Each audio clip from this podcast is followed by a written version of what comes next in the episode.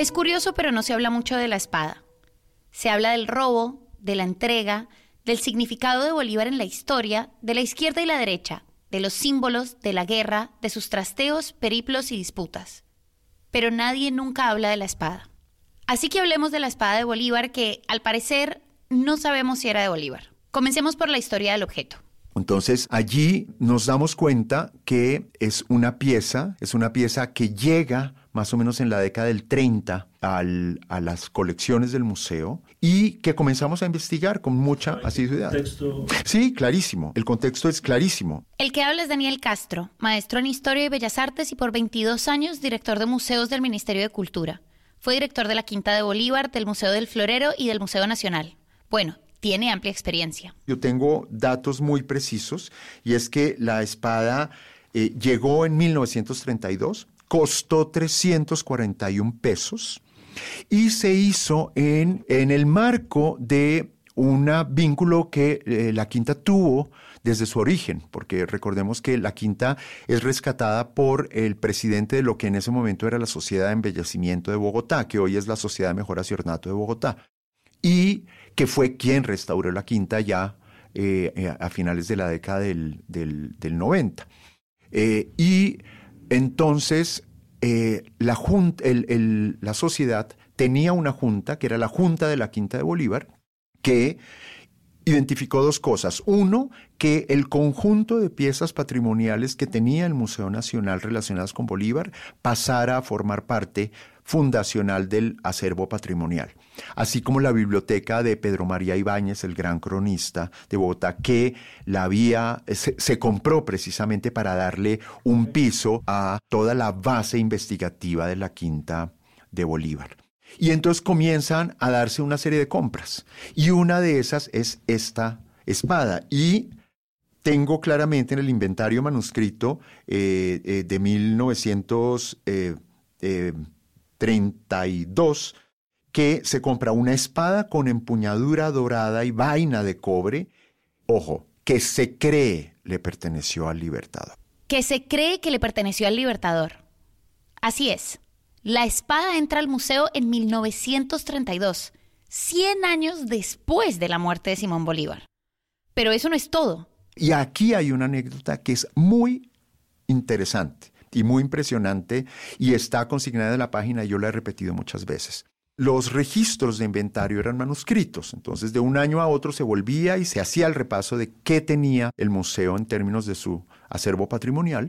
Y del año 32 al 33, este segundo registro de par de estribos de aro y un par de espolines plateados. Y es que, si recuerdan, el M19 no se robó solo la espada se puede ver en las fotos de Carlos Sánchez. Se robaron la espada, la vaina, que es algo así como el estuche de la espada, y otros dos objetos, unos estribos de aro y unos espolines plateados. Los estribos son donde se ponen los pies para cabalgar. Los espolines son los que llamamos espuelas, esos objetos muchas veces metálicos que se fijan en el talón de las botas de los jinetes y los vaqueros. ¿Reconocen este sonido? Son los espolines, muy comunes en las películas del viejo oeste. Volvamos a la historia de Daniel. El amanuense o el secretario hace un cambio muy sutil que suele pasar y es, y digamos, lo traigo a, colación, es porque puede pasar lo mismo con un objeto como la espada. Y es que por, era un par de estribos de aro, eran una cadenita de aros que unían los estribos y cambió la A del aro por una O. O sea, de un año a otro, los espolines pasaron a ser de oro. Y nadie tuvo el cuidado posterior de corregir ese error. Los espolines de aro pasaron a ser de oro. No por arte de magia o alquimia, ni siquiera por malicia. Cuando los registros son a mano es un error comprensible. Lo interesante es pensar por qué no se corrigió. Entonces, ya sabemos, yo soy muy proclive, lo fui en la medida en que dirigí museos, a que le retiráramos digamos, esa nominación a las piezas de colección como tesoros. O sea, me parecía totalmente improcedente, porque eso lo que hacía era otorgarles una calidad, una cualidad totalmente ajena a la cotidianidad de la, de la que la mayoría provienen, ¿no?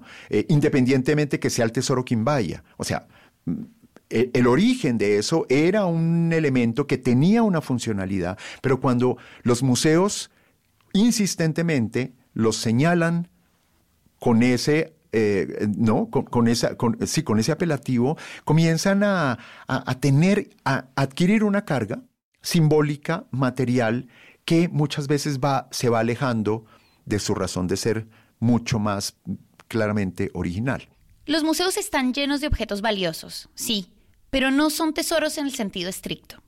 Mejor dicho, no necesariamente tienen que ser de oro, y muchas veces, como dice Daniel Castro, tratarlos como si fueran de oro confunde su verdadera historia. Y con la espada que el M19 sustrajo de la quinta pasó exactamente lo mismo. Es decir, la espada en los registros subsiguientes hasta el año 70, de una manera misteriosa, y eso fue muy difícil rastrearlo, y también doy el salto eh, para, digamos, no entrar demasiado en detalles, pasa de ser una espada que se cree perteneció al libertador a que en los registros de la década del 70 fuera la espada con la que él había luchado en Boyacá. La espada que posiblemente era de Bolívar pasó a ser la espada con la que luchó en la batalla de Boyacá, la que celebramos en Colombia como el fin de la guerra de independencia. La batalla de Boyacá, que ocurrió el 7 de agosto de 1819 y que al día de hoy es un día festivo en Colombia y el día en que cada cuatro años se posesiona el presidente de la República. Al igual que los espolines se volvieron mágicamente de oro, la espada pasó de ser una espada a ser la espada. Pero eso no quiere decir que no haya sido Bolívar. Vamos por partes, en orden. Comencemos por las evidencias. Hablemos de lo que nadie habla, del objeto. Es de 86,2 centímetros de largo por... Eh, si es que estas dos medidas que vienen acá son más como de la parte de la guarnición. Ese 11,5 creo que es el alto. Si te fijas, este tiene como un apéndice. Entonces puede ser tomada desde ahí hasta el, la parte, el extremo superior. Y el ancho que es de 7,6, pero acuérdense que esa es la guarnición, ¿no? O sea, porque la hoja realmente pues es muy delgada, es como así, tendrá que unos 5 o 6 centímetros. Ella es Paola, ¿se acuerdan? Conservadora y excomisaria de la espada. Fue básicamente la encargada de reportar sobre el estado de conservación de esa espada. Digamos que la, la parte chévere, bueno, la guarnición es la que mm, como que envuelve el puño, ¿no? Por eso se llama puñadura y tiene el relieve, ese relieve, si no estoy mal, creo que es del escudo de la Gran Colombia.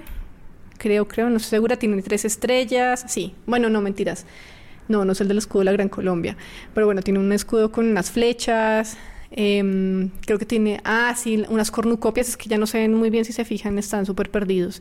Hay unas estrellas que tienen una asociación iconográfica, pero hay historiadores que dicen que es muy complicado llegar como a esas precisiones Em, es muy subjetivo, entonces por ello no me meto. Los detalles no son muy claros, pero sin duda hay un escudo en la guarnición o guarda de la espada, desdibujado.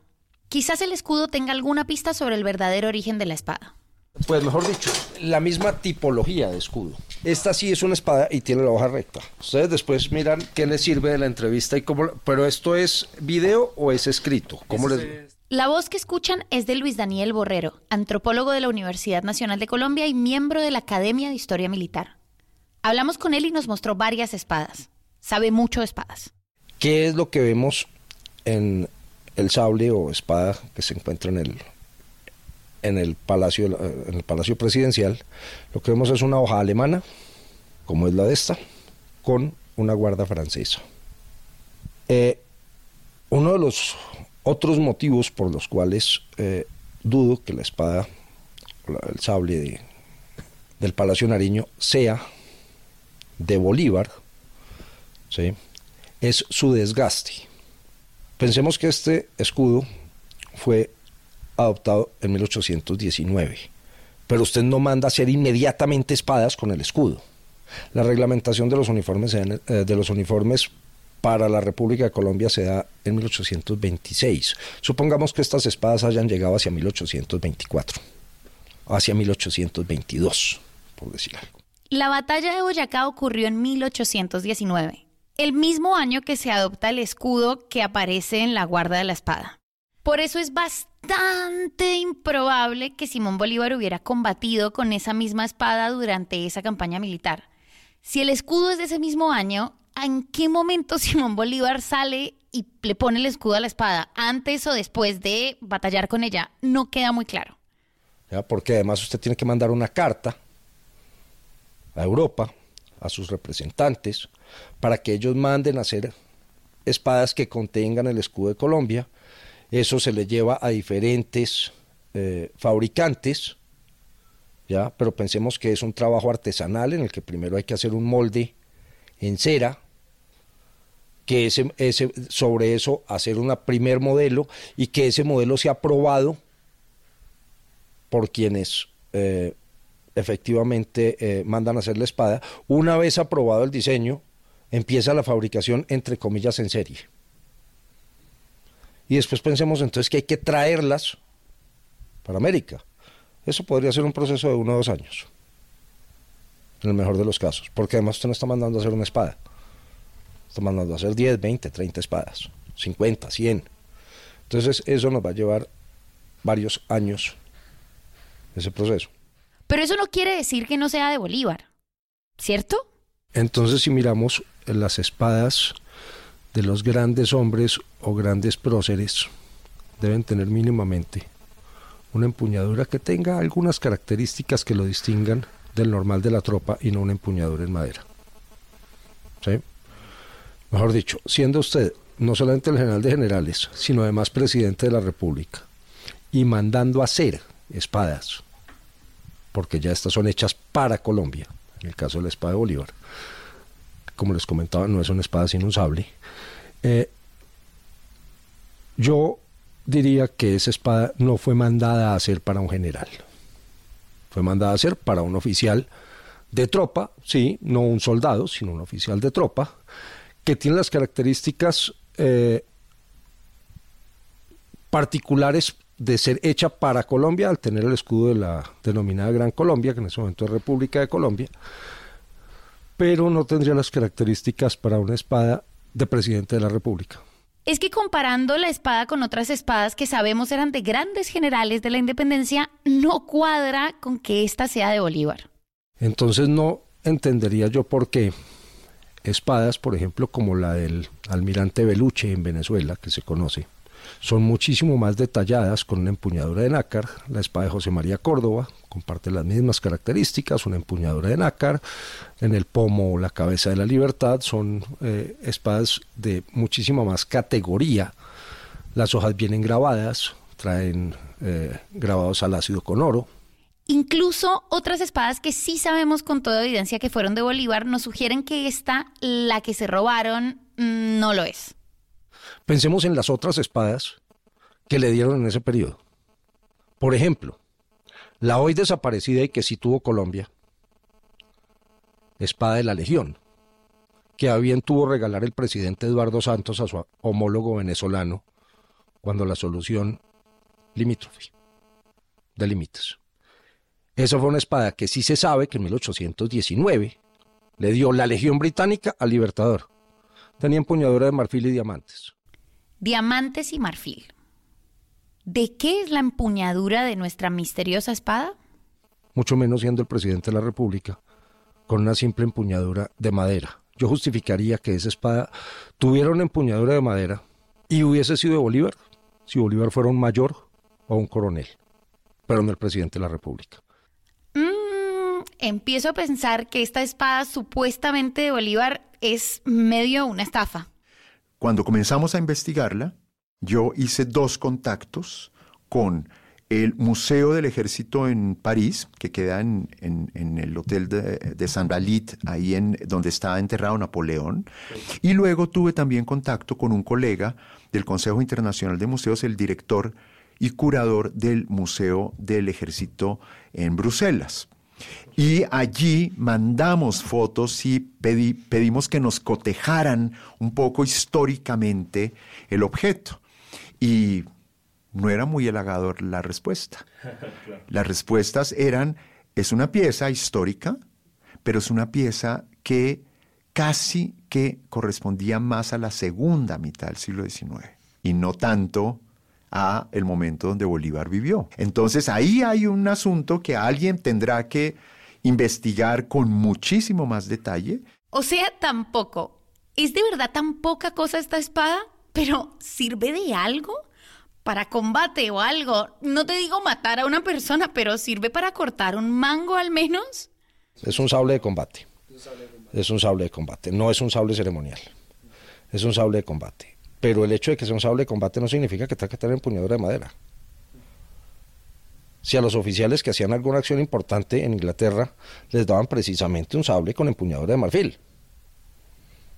Varios de los, de los grandes coroneles y generales eh, después de la batalla de Waterloo fueron premiados con espadas ceremoniales, eh, que son sables de combate, pero eh, lujosamente decorados. Entonces, ¿por qué la pobreza en la decoración de la espada que es considerada de Bolívar?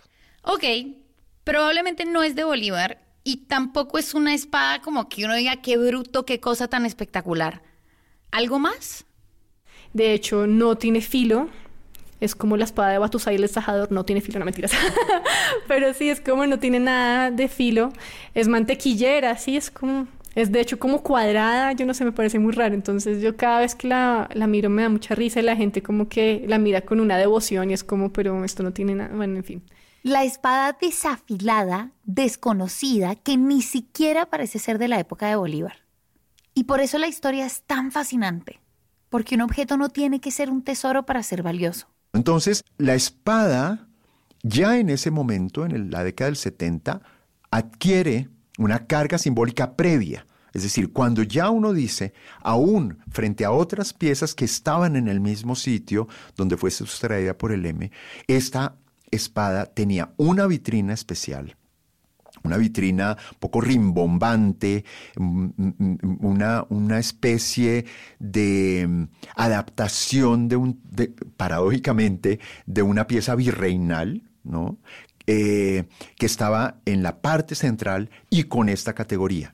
esa fue la espada con la que Bolívar peleó en Boyacá. Y entonces, claro, si el M hace su ejercicio de inteligencia y aún seguramente mirando que había otras piezas relevantes, mm, se llevan una que, o sea, voy a decir algo muy atrevido, se llevaron la que no era. El M19 se llevó la que no era. ¿Y qué fue entonces lo que sí se llevaron? ¿Bolívar la iba a tener de maderita? No, no, no. Ahora, eh, ¿eso a qué nos lleva? A pensar que el mito fundacional del M19, al robarse la espada, es una gran mentira. Porque si usted se roba la pieza equivocada, todo su mito y toda la espada de Bolívar se basaron en una gran mentira. Una gran mentira. Una gran mentira por la que hemos regado incontable tinta y costosa sangre todo por un sable de mango de madera de un oficial desconocido del siglo XIX. Y el M-19 no es el único confundido con esa historia del sable. El expresidente Duque también parece darle un lugar a la espada que, en el mejor de los casos, es bastante incierto. Pero lo interesante de esta espada, por lo menos lo que se conoce de ella, es que es una espada que el Libertador la recibe hacia 1820, 1821, eh, y es a partir de ese momento donde es, donde es una espada de uso diario. Por eso no es, una espada, no es una espada que esté ornamentada con nada lujoso. Es una espada real, literalmente de combate. Y es una espada que tiene acero.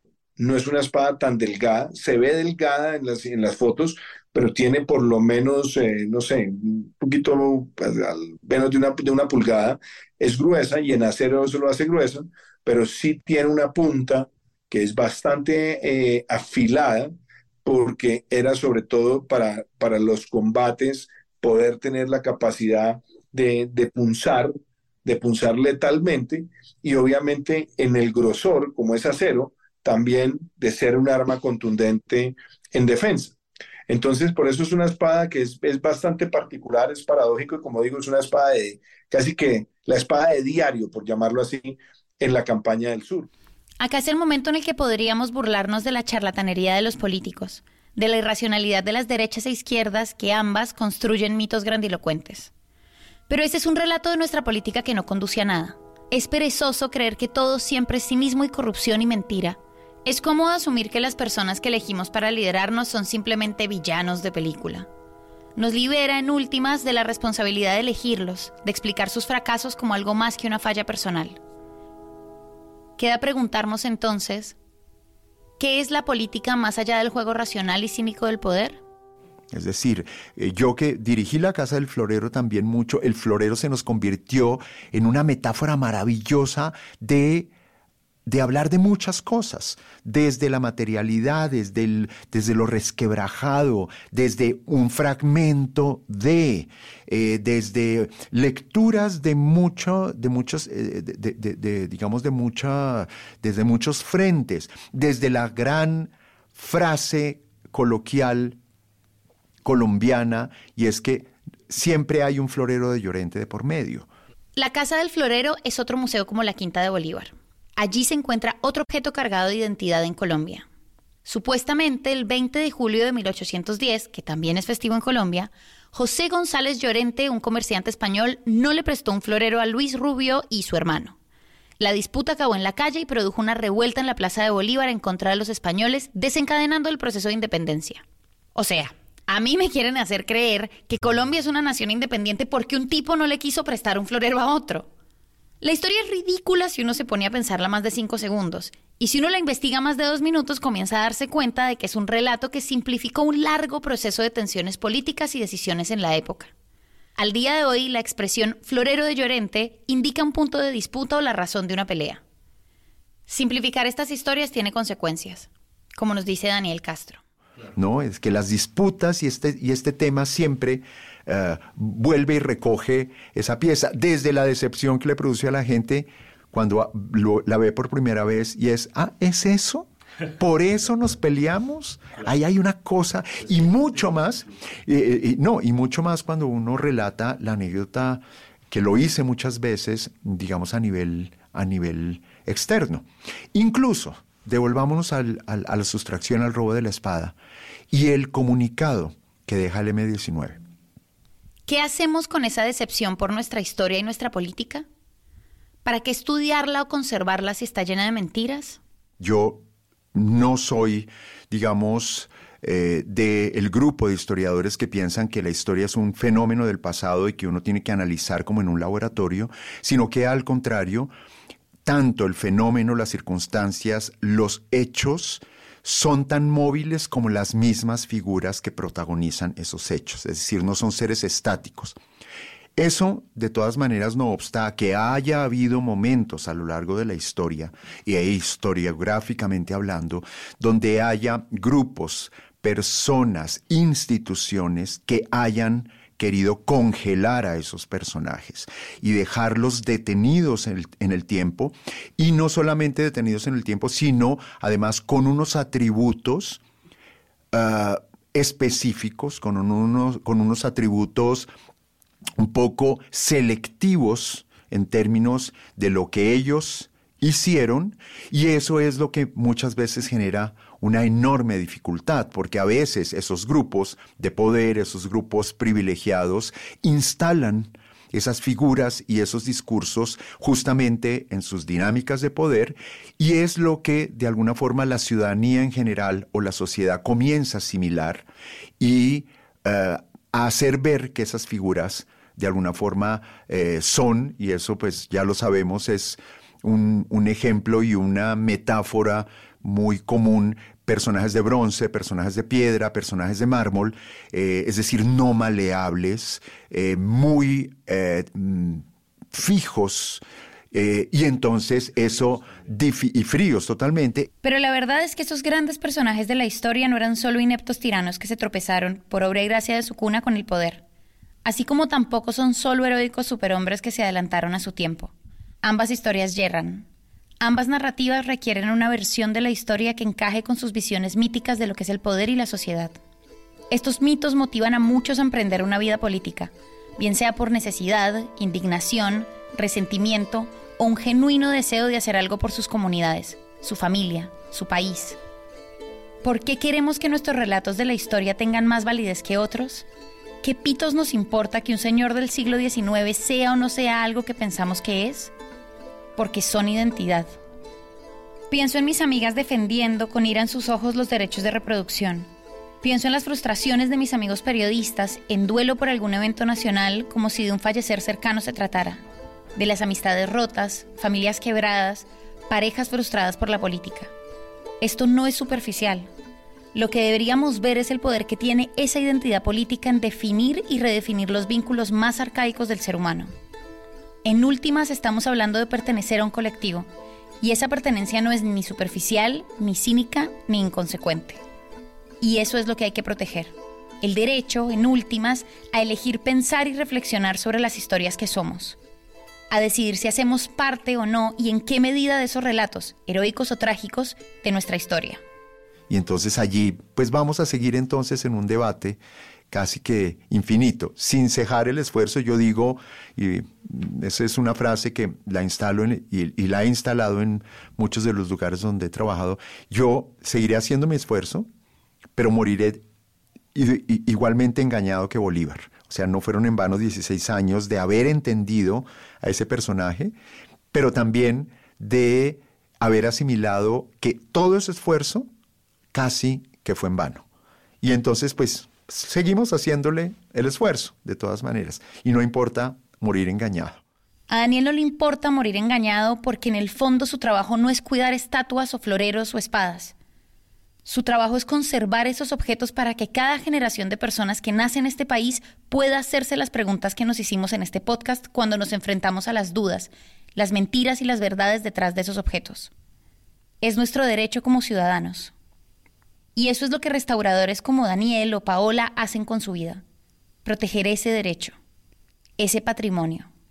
Entonces, si no está en un lugar donde tiene todas esas condiciones, mm, si no está en un lugar como un museo, ¿en dónde? Esta es la voz de Elvira Pinzón. En 2022 era la persona encargada de supervisar todo el movimiento de la espada el día de la posesión de Gustavo Petro. Nosotros a la Casa de Nariño vamos ocasionalmente o va especialmente es la restauradora a ver si está bien, si eh, ha habido algún tipo de movimiento en como está sostenida y como por dos eh, bases para que se pueda observar si se ha eh, afectado por algo, si ha habido algún movimiento estilo temblor o lo que haya sucedido, si se ha alterado la urna. O sea, si hay un terremoto, a Paola le toca ver si la espada está bien, no por el bien de Bolívar y su legado, sino para defender nuestro derecho a cuestionarlos. Y esa defensa silenciosa es una lucha fundamental que muchas veces pasa desapercibida. Vamos a darle su lugar. Bueno, y con ustedes el osado operativo que extrajo la espada de su urna para enviar un potente mensaje político a Colombia y el mundo. Como pueden imaginarse, el operativo llevó semanas de cautelosa planeación. Decenas de personas se involucraron y practicaron a la perfección para que el día elegido todo saliera perfecto. Fue toda una odisea. Como un mes antes de la posesión, en julio del 2022, eh, me contactaron por ser directora de la Quinta de Bolívar y por ser supervisora de un convenio que permitía que la espada que pertenece a la Quinta de Bolívar, Ministerio de Cultura, estuviera fuera de este lugar y estuviera en la Casa de Nariño. Y me contactan los organizadores de la posesión del presidente Petro para decirme pues que la espada tiene que estar en un acto muy importante de la posesión, que el presidente quería que fuera algo público, en donde estuviera todo el mundo, en la Plaza de Bolívar. Nadie conoce mejor ese significado de los objetos históricos que las personas que dedican sus vidas profesionales a cuidarlos del paso del tiempo. Esto era de verdad como todo un operativo para que estuvieran presentes en ese traslado la restauradora de la Quinta de Bolívar, la supervisora del convenio, que es la directora de la Quinta de Bolívar, quien esté en su momento, em, dos personas del grupo de, patrimonio eh, mueble de el Ministerio de Cultura, los que la diseñaron, pues porque si la urna, porque si falta, fallaba algo teníamos que tenerlos a ellos ahí, y un personaje muy importante que es el em, montajista del Museo Nacional, que es el encargado de abrir la urna de seguridad que está en la casa de Nariño, sacar la espada, volver a poner la urna y dejarla eh, ya cerrada para. Todo eso lo trabajamos y con los del acto de posesión del presidente Petro y con el Departamento Administrativo de Presidencia. Es un equipo robusto para que todos además existiera un minuto a minuto muy claro de todo lo que había que hacer desde el 6 de agosto para que el 7 estuviera todo listo. Todo en orden. El equipo, el plan, los ensayos para que cada paso fuera perfecto. Una sinfonía de movimientos donde cada uno sabe cómo, cuándo y dónde tiene que tocar. Solo queda esperar y ejecutar. Entrada y salida, sin problema. Pero ningún plan es perfecto, ni siquiera este. Es el 6 de agosto del 2022. El operativo es mañana y Elvira recibió una llamada inesperada. Esto eran como las 3 de la tarde del sábado, 6 de agosto, y de pronto recibí una llamada del eh, supervisor del convenio por parte del Departamento Administrativo de Presidencia a decirme que mm, esa espada no se podía sacar. La que estaba, la original, en la casa de Nariño. pero ¿por qué? Tenemos póliza, tenemos urna, tenemos seguridad, tenemos todo el personal. Eh, no tenemos en este momento una instrucción de parte del presidente Duque y es que la espada no sale. Desastre. Semanas de trabajo perdidas. Pero bueno, las instrucciones venían directamente del presidente de turno. Nada que hacer. Hay que seguir las órdenes. Ahí me fui a dormir con esa, no, era muy temprano, pero digo, hablamos nuevamente por la noche eh, con los de la posesión, lo lamentamos mucho, quedamos eh, pues todos muy aburridos, pero pues no se podía hacer nada. Ahí quedó el 6 de agosto. Hablamos con Patricia Lara, periodista y escritora colombiana, autora del libro La espada de Bolívar. Todo me parece como tan macondiano y, todo ese tejemaneje que hubo detrás y que Daniel Coronel cuenta también en el prólogo del libro me parece tan ridículo que mm, pues eso uno lo cuenta y no lo cree nadie, que el presidente eh, Duque o el presidente saliente esté en ese plan de impedir complacer al presidente entrante en que la espada esté en, su posesión e inventarse toda clase de enredos burocráticos para impedir lo que se requería. Como el 7 de agosto es festivo o feriado en Colombia, muchos no regresaban a la oficina al día siguiente. Otros, como Elvira, igual tenían que trabajar, así que se fueron a dormir a la espera de otra jornada laboral común y corriente. Llegó el 7 de agosto y como si alguien hubiera escrito el guion de este thriller patrimonial. Presidente de Colombia, le solicito a la Casa Militar traer la espada de Bolívar.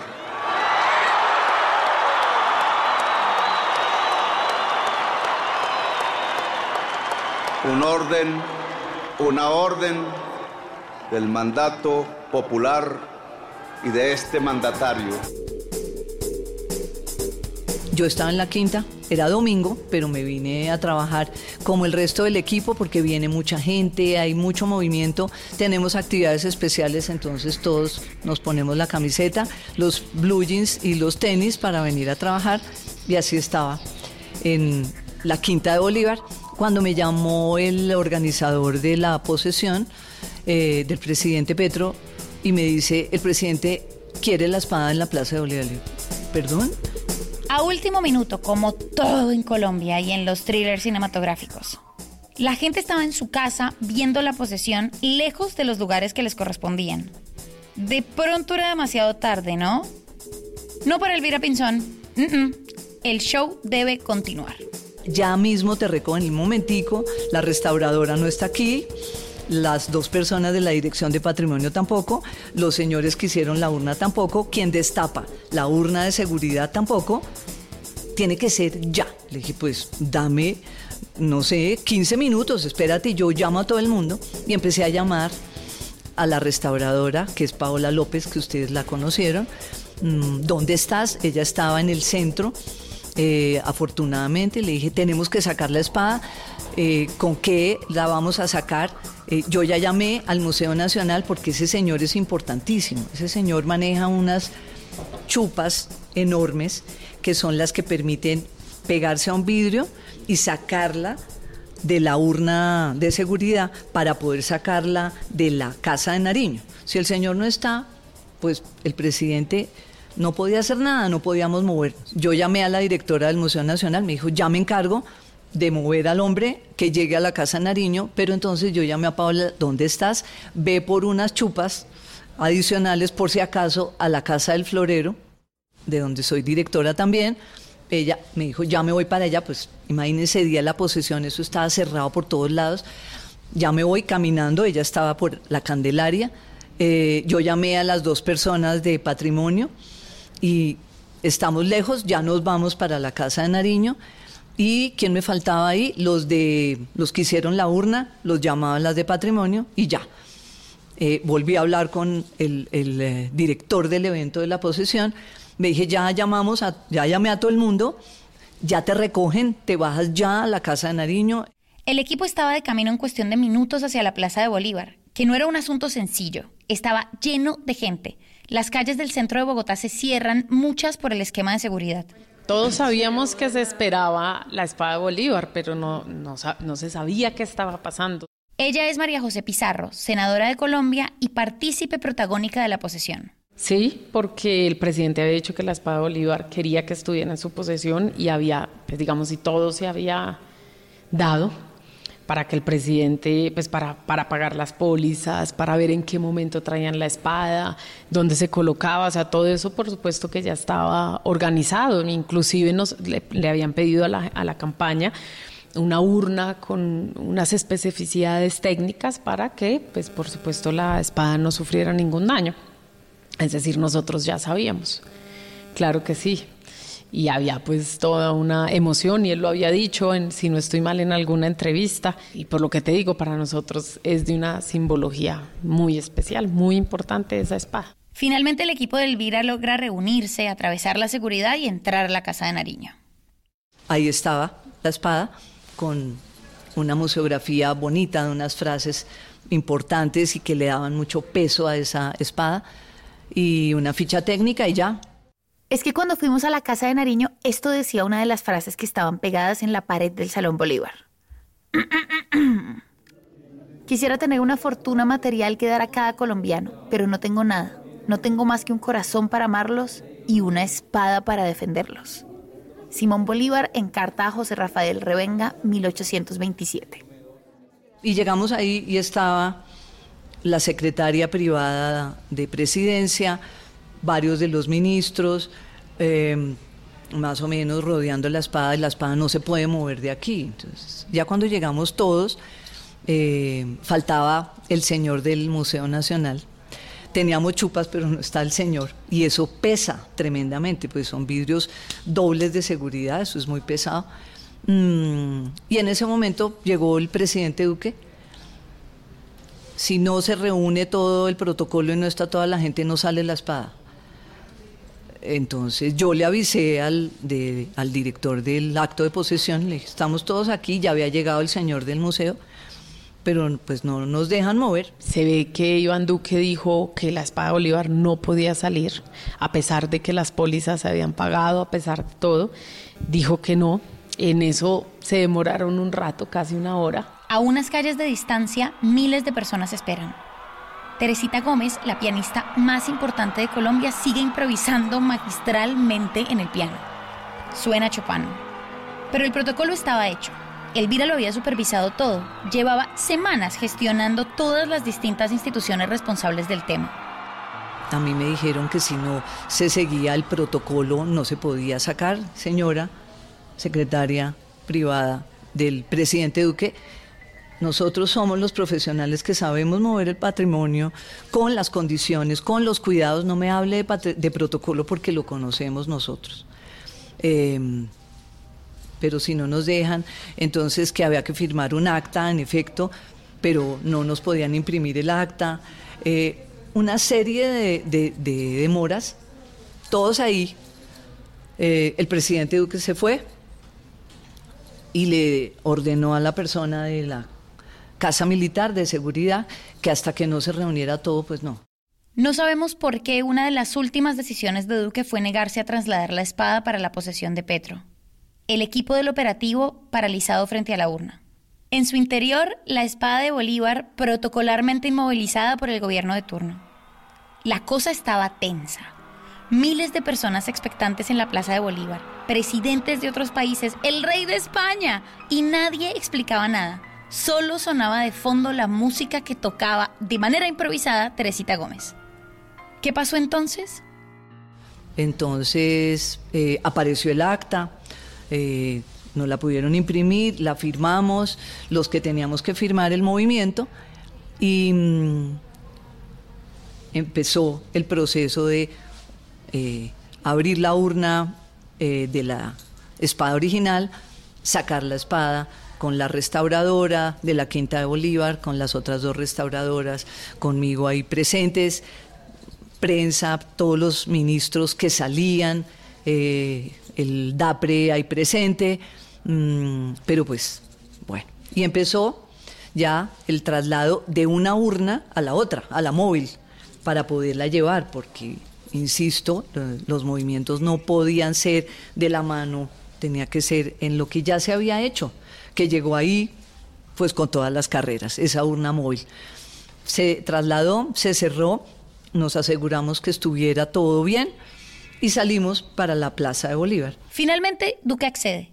Se imprime el acta y la espada sale de la casa de Nariño. Cumplo usted con el deber y proceda también a una vez se cumplan todos los requisitos. Y así llega, finalmente, custodiada de soldados con uniformes históricos y en compañía de los profesionales del Museo Quinta a la Plaza de Bolívar.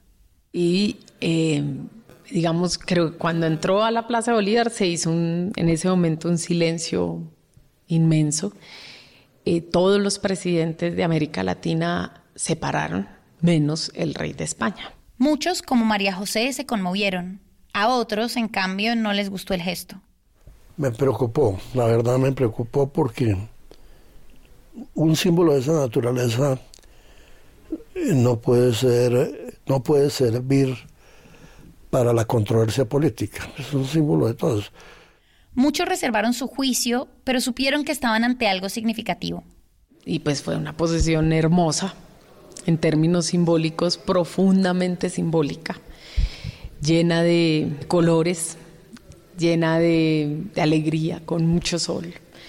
Em, y estaba toda América Latina reunida.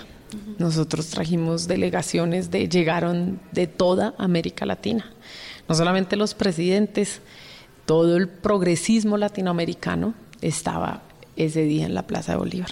¿Yo qué voy a hacer crónica de la espada de Bolívar a estas alturas? Dijo, no, tienes que hacer la crónica porque la espada de Bolívar se va a volver muy importante en el gobierno de Petro. Entonces me contó la historia. Porque al final de cuentas, no se trata de los hechos ni los objetos, se trata de las historias. Esta Espada tiene tanta historia que hoy sumará una más. El por qué se demoró en llegar a esta plaza. Y como la historia no termina, mientras editamos este podcast ocurrió otro trasteo. Por fin la espada fue devuelta a la Casa Museo Quinta de Bolívar en enero del 2024 en conmemoración a los 50 años del operativo que la sustrajo del museo. Un lugar donde ahora sí podemos visitarla sin tanto protocolo y en todos sus movimientos, apariciones y desapariciones, la espada misma parece representar el triunfo precario de nuestras democracias, su constante inestabilidad y su permanente necesidad de defensa. Después de este largo recorrido, una pregunta sobrevuela. ¿Qué significa esta espada? Un pedazo de acero de dudosa procedencia que, como cualquier objeto histórico, no retiene su significado por el material que lo compone, sino por el sentido que le imprimimos en forma de ideas y esperanzas. Y mientras para unos eso significa la justicia social, para otros significa el derecho irrestricto de desarrollar sus ideas sin limitaciones. La espada, solo como objeto, ya no importa. Y ha dejado de importar hace mucho tiempo.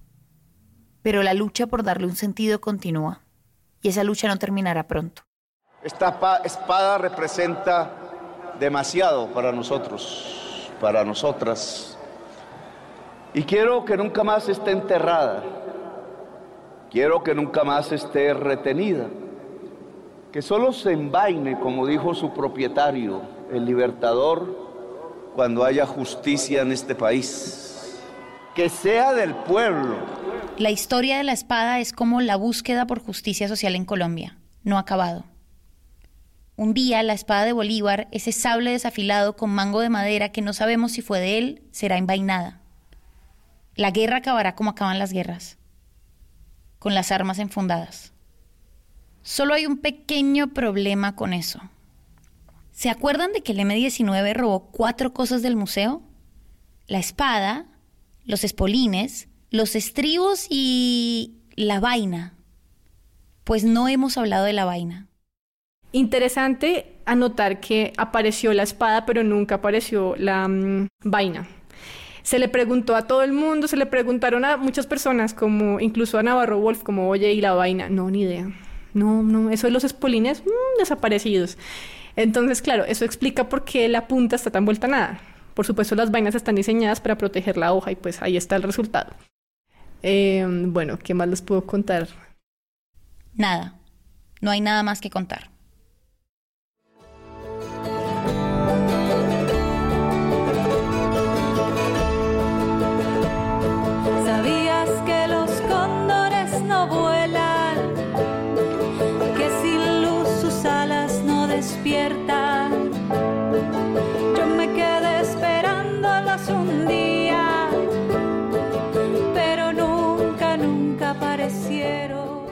Los Guardianes de la Espada es un podcast original de Ruido Blanco y del Viento Films producido por Sillón Studios.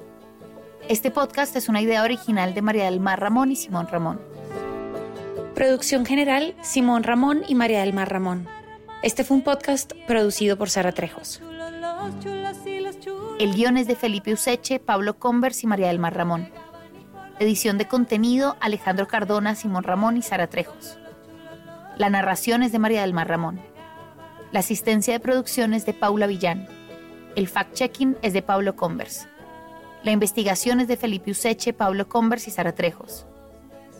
La edición y diseño sonoro son de Gabriela Supelano y Gabriela Martínez. Música original de Gabriela Supelano y Jardín Láser. El diseño de las portadas es de Miel Conejo. Gracias a todos y todas las entrevistadas e entrevistados que hicieron parte de esta historia.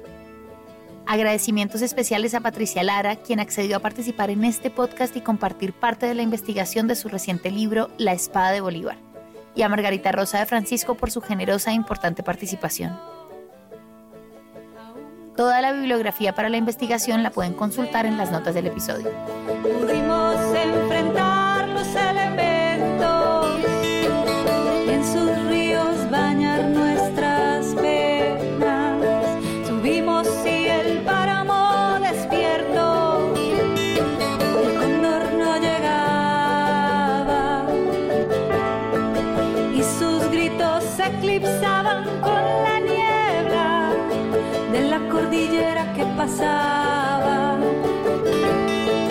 De la montaña que decidió no perdonarnos nunca, nunca por nuestros pecados.